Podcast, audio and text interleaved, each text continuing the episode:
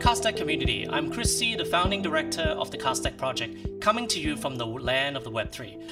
Uh, welcome to another episode of Web3 Watch Fireside Chat, where we speak with industry professionals about their work on building the decentralized world with Web3, DeFi, DAO, and various decentralized ledger technology being a part of this amazing new ecosystem we're putting together. Today, I am so glad to be joined by Christian Hasker, who is a CMO for Hedera, which is one of the longer running projects within the cryptosphere, uh, really trying to bring usability and mass market adoption to these nascent world of blockchain, but doing it in a way that allows people who have big ambitions about enterprise adoption and commercial adoption to have a, a uh, sensible way to say, hey, this can actually happen. This is technology ready for prime time. Welcome, Christian. Thank you so much for having me, Chris. I'm delighted to be here today and looking forward to our chat. Absolutely. Um, it's really interesting to see the organization that kind of began with an idea, with the idea of Hashgraph, kind of grow into this ecosystem under the umbrella of Hedera. Can you give us a little bit of a kind of a sense of where the Hedera ecosystem is going and what brought you into this space and, you know, what is, what is your role and what do you see your own contribution to this field? Yeah, sure. Uh, so I, would actually say it started with a math problem. Mm. Um, Dr. Leemon Baird, who is, um, along with Mance Harmon, the uh, co founder of Hedera, um, in about 2012, he, he set out to solve a math problem, which is how do computers in a decentralized network come to consensus on both the veracity and the order of transactions in a way that is both incredibly fast and also um, has finality mm-hmm. and with the highest security possible. And so he set out to solve this math problem, and for years he convinced himself it just wasn't possible.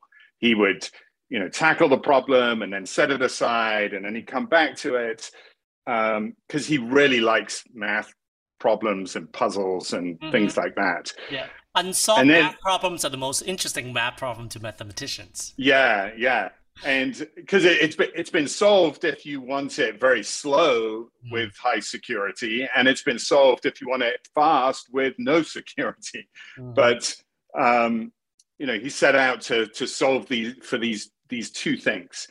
And then in 2015, he had this breakthrough um, that he named Hashgraph. Mm-hmm. And Hashgraph is a consensus algorithm which has these properties. It's incredibly fast. Um, it uses uh, something called gossip about gossip, which I can talk about in a little bit. Mm-hmm. Um, and it has this property of asynchronous Byzantine fault tolerance, which is the highest uh, degree of security you can have in a distributed system. And so, you know, one of the things that I, I, I love to think about is if Bitcoin did not exist, you know, most of our industry would not exist. Mm. But but Hashgraph would still exist and Hedera would still exist. And that's because Leemon didn't set out to build a better blockchain. He set out to solve this math problem. Um, so Hedera was um, founded back in 2018, and the uh, white paper was launched then. And yes, as you said, there, there was this vision. Um, and we've, after we published the white paper, we've just set about relentlessly executing on that vision. And Hedera is both the public network, so the technology but it's also this decentralized governing body, this professional governing council. And there are really these two sides to Hedera. It's not just the tech, it's also the governance as well. That both are unique in our industry and allow for applications that are not possible on other public networks. Hmm. Would you consider the, the, the kind of governing body of Hedera a DAO or in the spirit of a DAO? Or do you think that's a different structure than what people talk about right now with DAOs and Discord groups and communities and such? You know, that's a really great question. And it's something that the governing council has talked about. So Um, they are an LLC, so a limited liability uh, corporation, um, and they join the LLC. Um, so you you know when a governing council member joins, it's really like going through a merger or acquisition for them. It's you know you go through all those legal loopholes. So in that sense, it is not a DAO because it's a different structure. However, we do and they do talk about it as being DAO like mm-hmm. because the governance happens on chain, right? They sign these transactions that happen on chain, whether it's for a software update or something around pricing. Um, you know, minutes are published very transparently to uh, the industry. So it definitely has these elements of a DAO. And I do believe over time, maybe it will morph into even more DAO like. Um, and it's interesting, you know, when we set out in 2018, DAO wasn't really a term that was uh, commonly used, and, and now obviously it's very prevalent in our industry. And and yeah, it's a it's a good way to have transparent governance, obviously. Yeah, it's also really interesting that the DAO with the THE in front of it was a little bit of a thing to not talk too much about at this era. So the fact that that word came in full force is a testament of the the, the, the importance of the letters of the DAO. Is it decentralized? Is it autonomous? And is it an organization? And I think we look at LLC, yeah, of course it's an organization. The question is really about the autonomous aspects of it, the transparency, the maybe the automation, or at least the ability for people to act on the stimuli uh, without having to go through a more traditional kind of like paper process. Um, that's really interesting. Um, on the network side of Hedera, obviously there's a you know there's one or two uh, proof of work blockchain that is still kind of like you know what, what what people outside crypto know about Bitcoin and Ethereum, and there's a lot of other uh, blockchain that is considered proof of stake, uh, and and the the consensus algorithm for those proof of stake blockchain differs uh, from uh, from things uh, earlier like delegated proof of stake uh, DPoS to things like Avalanche consensus. Uh, uh, um, how do you characterize Hashgraph as a consensus algorithm within the proof of stake discussion? Yeah, so that's a great question. And we need to separate out two things. So, one is that Hashgraph consensus underpins all of the services on Hedera. So um, Hashgraph, as I mentioned, has these properties of being incredibly high throughput, low latency, and you know very very secure. Um, the, we have three services that run on top. One is the Hedera consensus service that essentially exposes the Hashgraph consensus algorithm to developers to build whatever you want. You know, incredibly flexible service.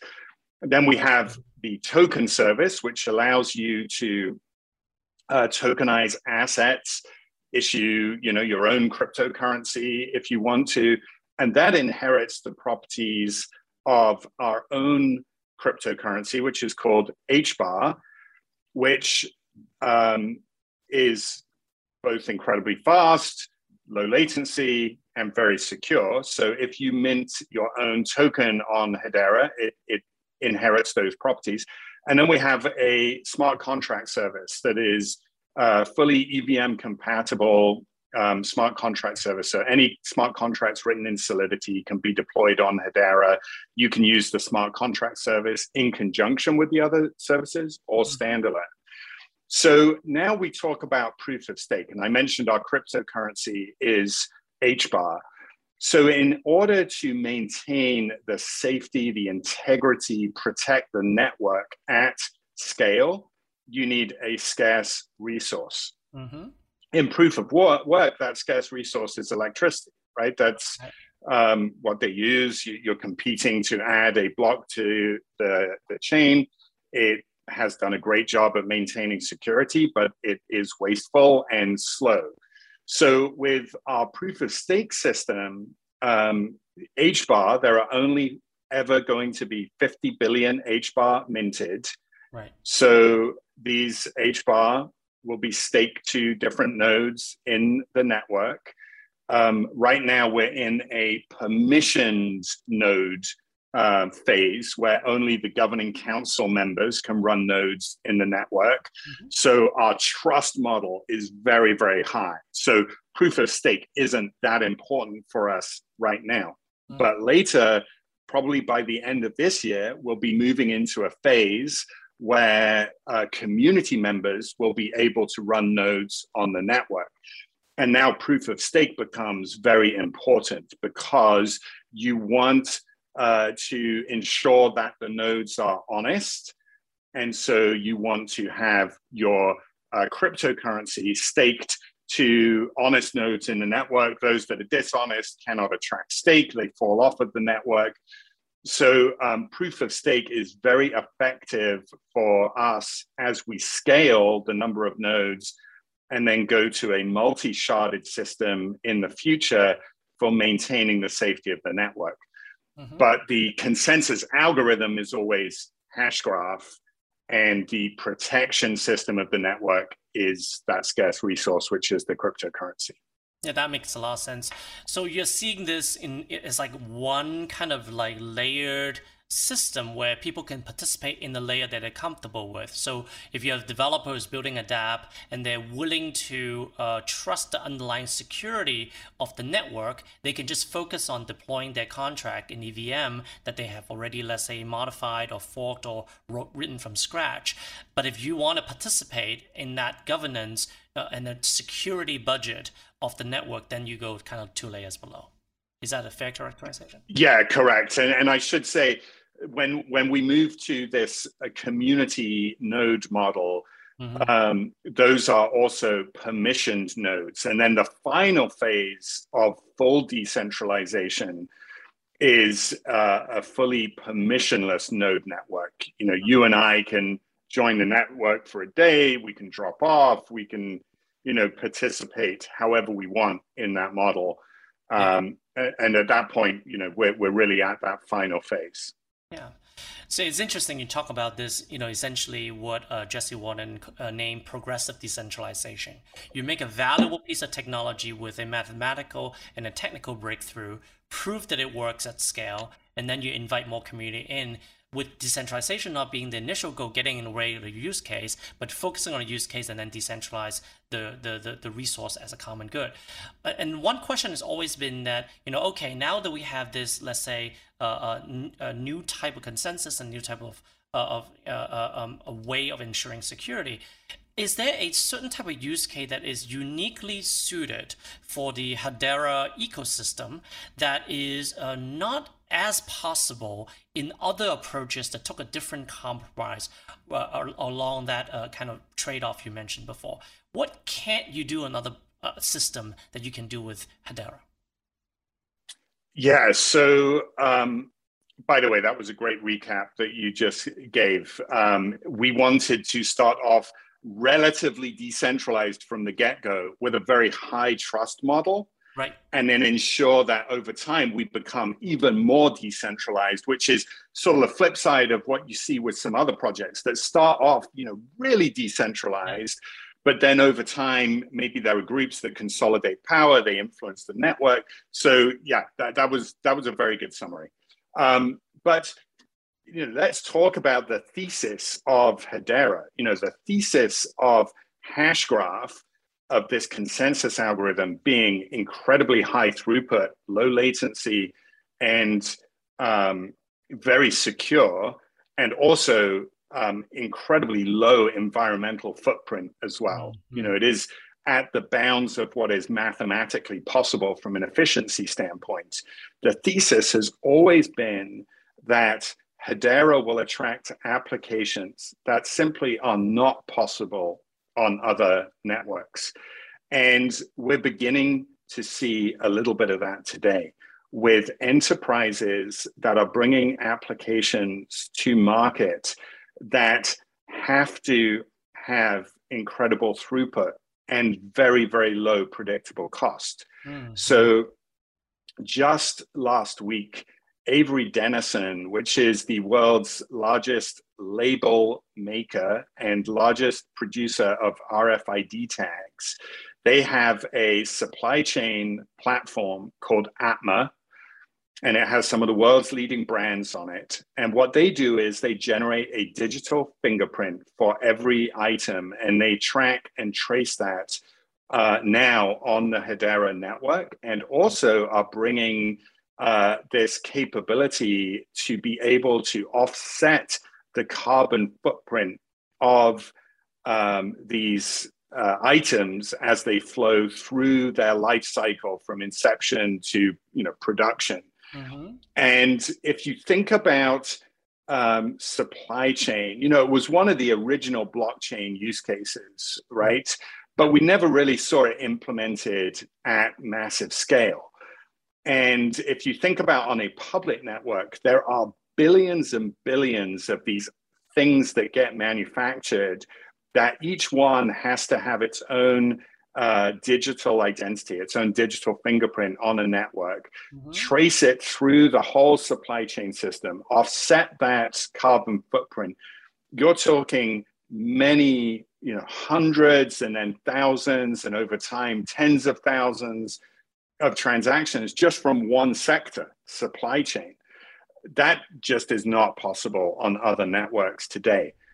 Even if it is possible from a uh, speed standpoint, um, which it is, you know, there are networks out there that are optimizing for speed. There are layer two networks that are optimizing for speed.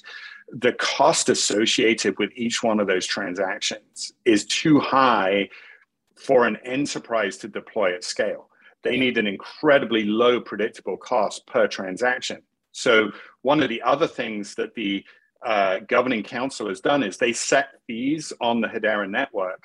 And for this type of very simple writing of data to the Hedera network, it's one one hundredth of a penny, always. It's denominated in dollars. So it doesn't matter. You know, we're, we're in a volatile industry, right? The price of cryptocurrency can be high one day, low the next. Yeah. Uh, very unpredictable. Yeah. So they wanted to remove that unpredictability and say, okay, for our operational expense budgeting exercise, we need to know, you know, if we if we use Amazon Web Services for an application, we need to be able to budget it. If we use Hedera for an application, we need to be able to budget it. So um, it's not just the high throughput; it's the low fees as well. Yep. So that is that is a use case that we're seeing today. Another one um, uh, from two other council members, um, ServiceNow, which is um, you know this massive enterprise IT company. Um, you know, it counts all of the Fortune 500, Fortune 1000 customers are for uh, are ServiceNow customers. Um, other council members are ServiceNow customers. So one of the customers is DLA Piper, which is the world's uh, leading global law firm. So they, you know, law firms are by nature incredibly decentralized as well because you've got all of these subject matter experts in different right. parts different of the world and different law, yeah, civil law, common it, law, yeah. Exactly, exactly. So they have this need to be able to do, it's very inefficient how it works today. They need to be able to do real time chargebacks and accounting between these different uh, entities and different jurisdictions, like you talked about. So they've partnered with ServiceNow for this capability that is now in production.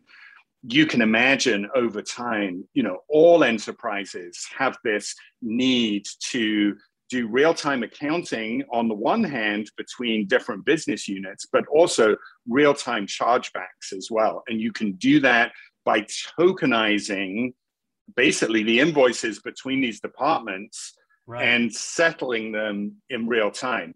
Um, and then ServiceNow has other capabilities. So if you start to think, oh, well, that's just one company, uh, you know, that's that doesn't need high throughput. But if you talk about tens of thousands of companies doing this in real time, obviously you need a network that is incredibly high throughput so i'm i'm so and then there are other applications that i can't talk about that yeah, yeah. also necessitate um, you know these properties as well and what i think is going to happen is you know hedera is just going to be the de facto standard for these types of applications. And then Hedera is going to compete for those other applications that are real Web3 native type applications that you're seeing over time. So I think it's sort of bi-directional, right? You've got your enterprise coming and adding decentralization, and then you've got your sort of native decentralized applications. Um, and you know, Hedera is going to be able to compete on both of these legs of the industry. Yeah, I think it's very interesting. Think think about predictable fees as one thing that changes how developers or even IT planners plan about these things. Because even carbon credit, right? You if you want to say, oh, I want to offset my carbon credit for my NFT transfer. Well, the transfer the carbon credit costs as much as the transfer of the NFT. So you have to have a platform that's much cheaper to be able to do these multiple reconciliation accounting step and still not balloon your fee from $25 a transaction to okay on a roll up maybe one fourth of that, but it's not one one hundredth of a cent. So I think this idea of fee is really uh, important uh, consideration in kind of qualification of certain types of consumer or at least enterprise application uh, uh for now.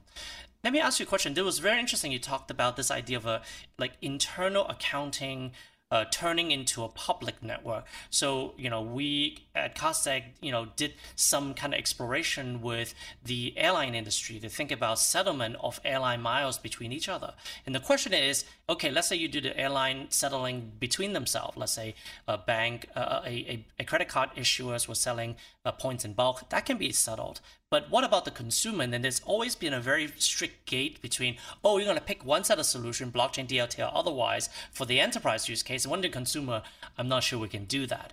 Do you see the scalability in the plan that when these things become more public network, the consumer can actually participate directly against these kind of chargebacks and billings and you know, maybe even commercial opportunity around rewards and coupons? Uh, do you see the being something that regular people through the mobile device will use? That is a great question. You know, I think the promise of public DLT, public blockchain, is that you have this highly participatory economy, right? Where you and I do have access to instruments that we don't in in today's world. Um, so yes is the answer. I, I don't think we can even envision today exactly how it will unfold over time. But one example, and, and the public sort of talking about this idea, although it is not built out yet, another council member, Standard Bank, which is the large, largest bank in Africa, mm-hmm. on the African continent, they've talked about the bond markets being closed markets today. There are just a handful of participants globally that can access the bond markets themselves. And um, you know, where, wherever you see closed private markets, dark pools, this sort of thing, that's a good application of public blockchain, uh, mm. public DLT.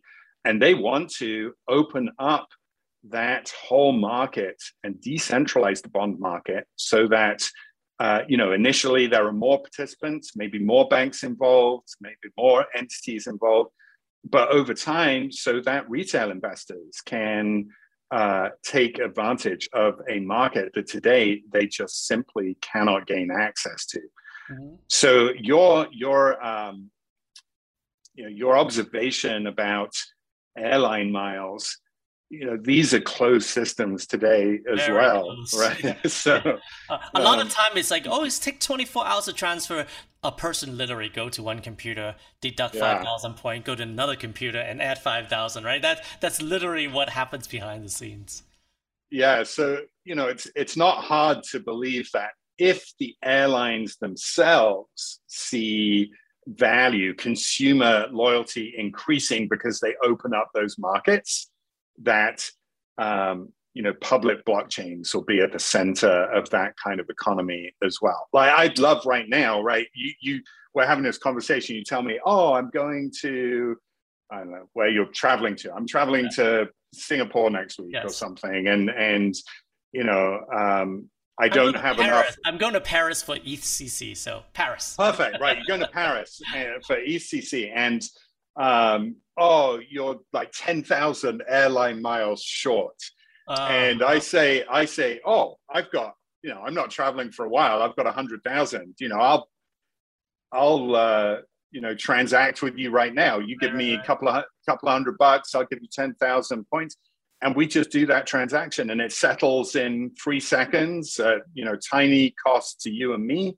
Mm-hmm. You're happy. I'm happy. The airline's happy. They've got your booking, right? You're not you're not shopping around trying to find the cheapest flight. So, I yeah, when will we see that day? I don't know, but it feels inevitable, right? That we'll get there. Yeah, I think you know I've been, we've been part of, for example, the Hyperledger Linux Foundation organization, and hearing conversation about enterprises, and we are obviously participating in Web three on those kind of native Web three application the convergence of the terminology and what they talk about is pointing toward the same direction. But there's definitely a friction between you know programming model of Hyperledger Fabric, Corda R3, uh, and obviously you know I like cockroach technologies. I call it technology that would never go away. It would just be around forever. Uh, JavaScript on the front end and EVM or Ethereum Solidity if if developer know how to express the business logic in a way and then can trust that it can be executed cheaply and fast eventually there's no difference between the type of enterprise backend integration. In fact those integration into the blockchain is valuable. Oh i see this ledger change. Let me go and update my internal ledger. It's totally doable. It's an integration people can do and exchange do it all the time right? They take a look at the public ledger on bitcoin and update the internal ledger based on that right? Um, and but but i can do you i can do you one better on, uh-huh. on that. So you know we talked about the hedera consensus service. Right um, that exposes that hash graph consensus algorithm. So we have connectors from Hyperledger Fabric and R3 Corda where you can just in a you know easy line of code swap out your internal consensus algorithm if mm. it's Raft or Paxos or something like that for the trust transparency and I consensus see. algorithm of Hedera. You just literally use the connector, take your private network, say, oh, we're not going to run our own consensus nodes anymore. We're going to inherit the trust of Hedera. Right. And now, and now you've got this hybrid private public type of instantiation. And I think uh, you know, like we saw enterprises start with private clouds and move to public clouds, we're beginning to see the same with with blockchains as well. That makes a lot of sense, and and the the the, the migration is possible because the, the initial private cloud migration make people feel more comfortable with virtual machines and you know storage services, and once you have that, the abstraction can be switched. It's like, oh, okay, this is a network that's shared, but you still have the same policy, uh, and there are a lot of people can help with that. I think that my the initial idea that this is a decentralized uh, ledger, uh, and then you're going to program it in these program that floats on top of this kind of VM layer. Once that migration of the mentality, uh, there's a lot of opportunity to, improve throughput and stuff. I, I love this idea that people have made investment in uh, like Cordas in their kind of a, a, unique workflow uh, language and with a, their own really interesting flavor of uh, of of a Bitcoin inside the network and know that underlying it, yeah, I can I can make the consensus go fast. And performance is a big concern, even for Corda users, of, of whether they can actually uh, transact at that speed at that cost. So very cool to see that happen. Um, on the on the aspects of the kind of more native DeFi application, obviously we see a lot of developers who are uh, you know programming Solidity pretty bought into the layer two on top of ETH2 uh, as the as their promised land. Uh, you know, baby steps and big steps remain to be taken. The merge is a big part of it. How do you guys think of uh, positioning Hedera within within that type of cultural migration towards that model of um, you know L2 uh, uh, roll ups uh, versus one where looks like there's a little bit more similarity in that particular from a community point of view on Avalanche C chain with subnets, uh, trying to get, some developer to own their own chain, leverage the consensus, but having their own thing. Do you see a similar different approach, and how do you kind of inject yourself into that set of development uh, with the Web3 enthusiast? Yeah, that is a great question, and and we're early in this journey because um, in January of this year, we deployed as a service our fully compatible EVM mm-hmm. smart contract service that is high throughput as well. It has the same properties. It's not as fast as um, the consensus service and token service because smart contracts are much more computationally intense, yeah. right? Mm-hmm. But um, it can do hundreds of transactions per second and it has these fixed low cost capabilities and it has this very low environmental footprint. Mm-hmm. It wasn't enough just to bring the smart contract service to market, though. You also need all of the tooling around it that smart contract developers, Solidity developers are used to programming with, right? You need Truffle or you need Hardhats and yep. you need MetaMask and you need all of this stuff. So app tools, um, that's just like that, but what people really yeah, yeah, yeah, all of the testing and all yeah, of this. So um, since releasing that smart contract service, the Hedera community and Ethereum Solidity community have been letting us know about what is missing from the ecosystem, mm-hmm. and we're filling those gaps very quickly. And um, you know, we just finished uh, on May 16th um, our smart contract hackathon. And um, we ended that hackathon with 2,500 participants. 60% of them are net new to Hedera, coming from mm-hmm. Ethereum. And what I think so layer twos are really interesting because if you set out from the get-go you would never invent a layer two if your layer one is fast enough cheap enough you know can do all secure um, you know why would you ever use a layer two and that's the bet that we're making right that hedera because it has these unique properties can provide everything that developers need um, especially with costs as well. Because even doing roll ups, like you said earlier, you can lower your costs, but you can't really make them negligible. Mm-hmm. Um, and, uh, you know, I, I think we're going to see over the next, you know, three to five years um, as ETH2 rolls out. And you mentioned, you know, there are other systems taking different approaches like Avalanche and Polkadot and these things. Like um, as as these smart contract based platforms mature, what types of applications gravitate to what kind of uh, layer one and layer two networks? I think where we are going to excel is um, not everything should be in the smart contract. You want to keep your smart contract as small a footprint as possible and call it only when you need to call it. And then you want to put other features into other services that are even faster and lower cost. So, you know, one of the advantages of Hedera is because it has the consensus service and the token service that can be used in conjunction with the smart contract service. I think we're going to see a different blend of applications that emerge just based off of the possibilities there. And maybe what we're seeing with more traditional Web3 applications. Maybe they consolidate on other chains. Maybe they do move to Hedera, but I think it's too early to tell today. Yeah.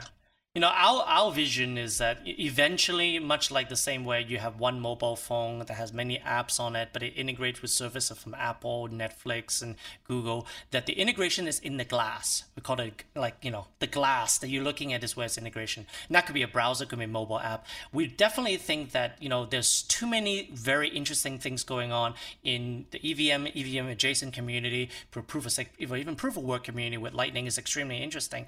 The user need to feel like through their phone, through the, the chips and this key that they have a key, keys, plural, to different empires. But it has to make sense to them. We're still in the sense that the dApps are everywhere. They're just sprinkled everywhere else. It's almost like open up random doors in the matrix to see what you can get in there. But we really want to we really want to bring it together into that human experience, and that's why we are building a wallet technology uh, um, and native app around that, and also a, a dApp framework to allow for composable applications like that. I don't know if you're, you're familiar with ServiceNow. I'm sure you're yeah. with Salesforce.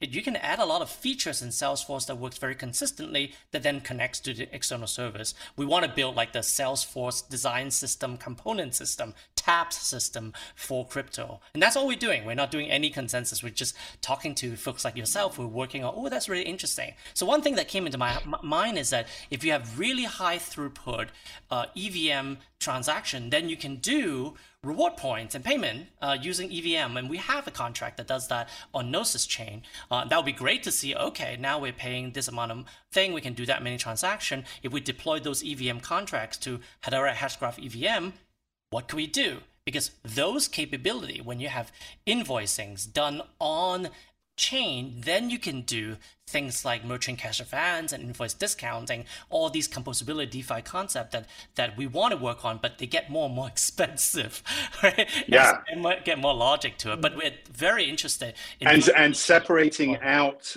the logic, right? Your token right. transfers don't have to happen in the smart contract. Right. You right. don't want to bloat your smart contract. You don't need all the account information in the smart contract. Mm-hmm. You know, so Hedera uh, allows for optimizing your workloads depending on what you need to achieve. Yeah. And I think you have nailed exactly where we're at in our evolution. Why do we care? Today we do care what the blockchain is underneath. We care, you know, but I can't wait for the day where this stuff is just invisible. Mm-hmm. Right. I hope I hope in that day Hedera is the winner, right? And it's the default option for all of it but the fact that you even talk about oh what blockchain is underlying your application you know we we stopped talking about tcp/ip you know decades ago right? Yep. so yeah you know i think i think that's I, I can't wait for that. And i think what you're doing as far as abstracting away all of that complexity you know when when we get there it'll be a very different world yeah, I think you know we see ourselves as a, one of the few project working on front end composability, which is a hard problem, right? There's an entire ecosystem of JavaScript developer and conferences all around the world just discussing how to make a button so you can click on the button and then things pop up, right? It's not easy to orchestrate the browser in this asynchronous manner to magically give more detail when you double click on it.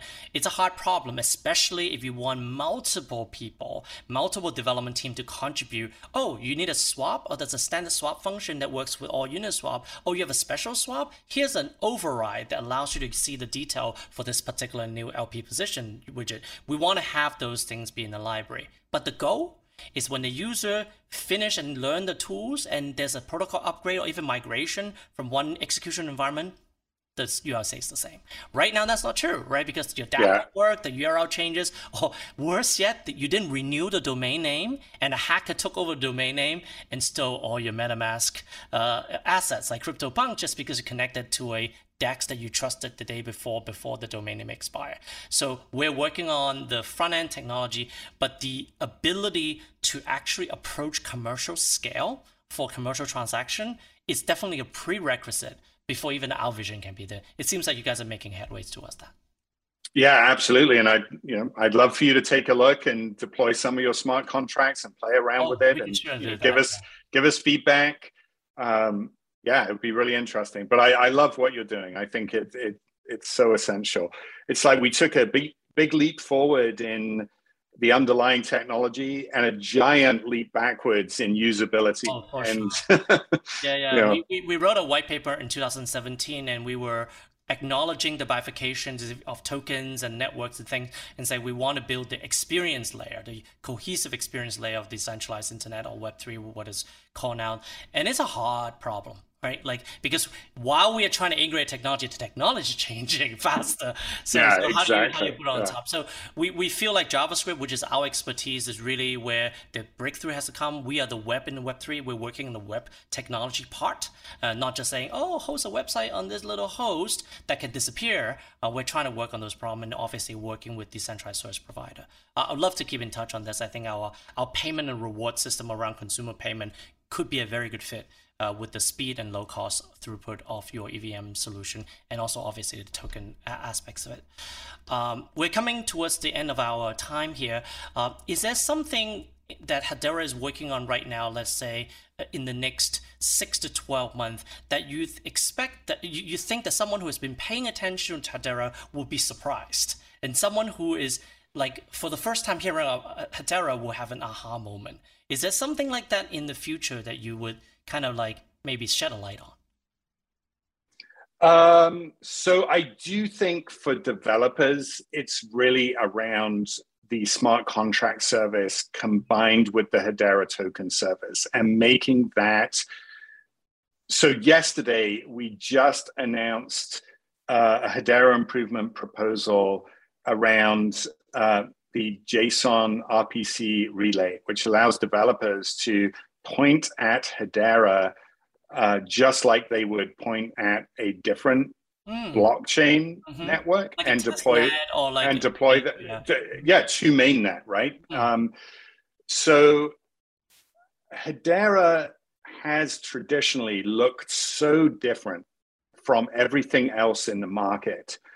What we are realizing for developer adoption that have invested time and cycles learning other stuff it's not okay to go to them and try and re-educate them you have to speak their language and you have to provide the tooling and so i i think people that looked at hedera early on and didn't see that mm.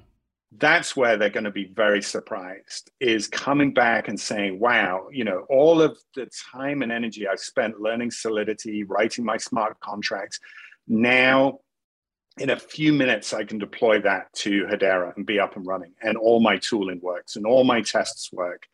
Um, that's exciting for me. And then I'd say the other thing is the, you know, where you talked about earlier, you know, really participating. We have staking coming out. Mm-hmm. And, um, you know, especially for our long time community you know that's been something that they've been waiting on a long time and then the ability to run community nodes so if we deliver on those this year along with this you know leap forward on smart contracts and tokenization yeah i'm, I'm very excited. If we just did that for the next couple yeah. of years you know that that's enough probably.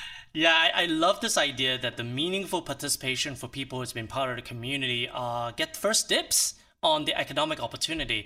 Uh, you know, some people say, "Oh, it's perm- too permission. I want totally permissionless." But when we have totally permissionless airdrop and stuff like that, you get a, a lot of mercenary behavior, and it takes the most valuable resource of community, the underlying tokens and the community kind of glue, and just gave it to people who are just here to do a financial trade. I think it's so cool that you're looking at the organic participation as a little bit of a badge of honor for that participation in the next era decentralization. That's absolutely right. I think that's the true community building versus just driving up your Discord count and driving up your Telegram groups. Um, it's really great to hear you guys rewarding your long-term participants. Yeah, we definitely do not have the biggest community in the crypto industry by any stretch of the imagination, but we have an incredibly knowledgeable um, you know, friendly, welcoming community. Um, it's been so cool to see them build, you know, over the last four years. Um, and I'm excited on that front too, because I think like attracts like. And, you know, Hedera community is going to attract more and more folks like them um, over time and, and scale exponentially. Mm-hmm. And yeah, the, our, our industry is all about community building, really. We, we'd be nothing without, without a community. Absolutely. And and I think, you know, different communities form and dissipate at different paces. If you draw the community life cycles, there are some more high frequency community that that kind of tracks and pumps and pumps and dumps. I feel like, and that slower one that tracks the overall crypto cycle, but the one that actually becomes the one that you could see that long-term trend. You zoom out is around developer users participate and really looking at this as building a future kind of capability for building uh, commercial transactions and things that we use in our daily lives. And and and as much as people say you know i used to have an enterprise it background running r&d for a large organization there was like oh enterprise is like so boring. It's like yeah but one software deployment that doesn't work affects 2 million people right like we are always rem- we, we have users of our software and we affect people's life and i think taking that idea that we are actually building for the people on earth and not just a slice of people side betting on the economy on a on a couple of exchanges uh, I think those are the users we are optimized for. It seems like you, are doing that in merging that enterprise foundation and this new community angle is very cool. Um, so, Definitely. is there, is there any other things you want to share with us um, uh, as we come to the end of this show? No, I mean, I've really enjoyed this conversation. I can talk about this stuff all day long. It sounds like you can so talk about this stuff yeah. all day long. So I'm, you know, I'm happy to come back on in the future. Yeah. Yeah. Maybe in a few months' time, we can see, you know, some of the stuff we talked about today. You know, how is it unfolding? Um, because that that's always you have you have an idea, you have a thesis, but then it's got to play out in the real world. Yes, and and the the development is steady. Like you know, you know, this idea of having more than one viable EVM runtime was a dream when we started exploring layer two. We end up settling on Gnosis chain because it was the first one, XDAI chain, that was really an alternative. And Polygon and C chain and you know your your implementation, these are all coming, Optimism and Arbitrum. So we are in a much more interesting thing. But I agree with you. I don't care if Facebook use MySQL or SQL Server or Oracle, right? I care that it's a yeah. great experience and they're able to help me connect with my people, hopefully protect my privacy. But I, you know what? I, I trust the people who are working in Web3, especially people outside of the immediate kind of like crypto trading community. Uh, uh, really, someone who's looking at that as a substrate for this value creation that we can share on together. So exciting. That's right. Well, thank you for having me, Chris. It's been a pleasure. Absolutely. And again, as always, thank you for our community for your time and attention. Until next time, take care.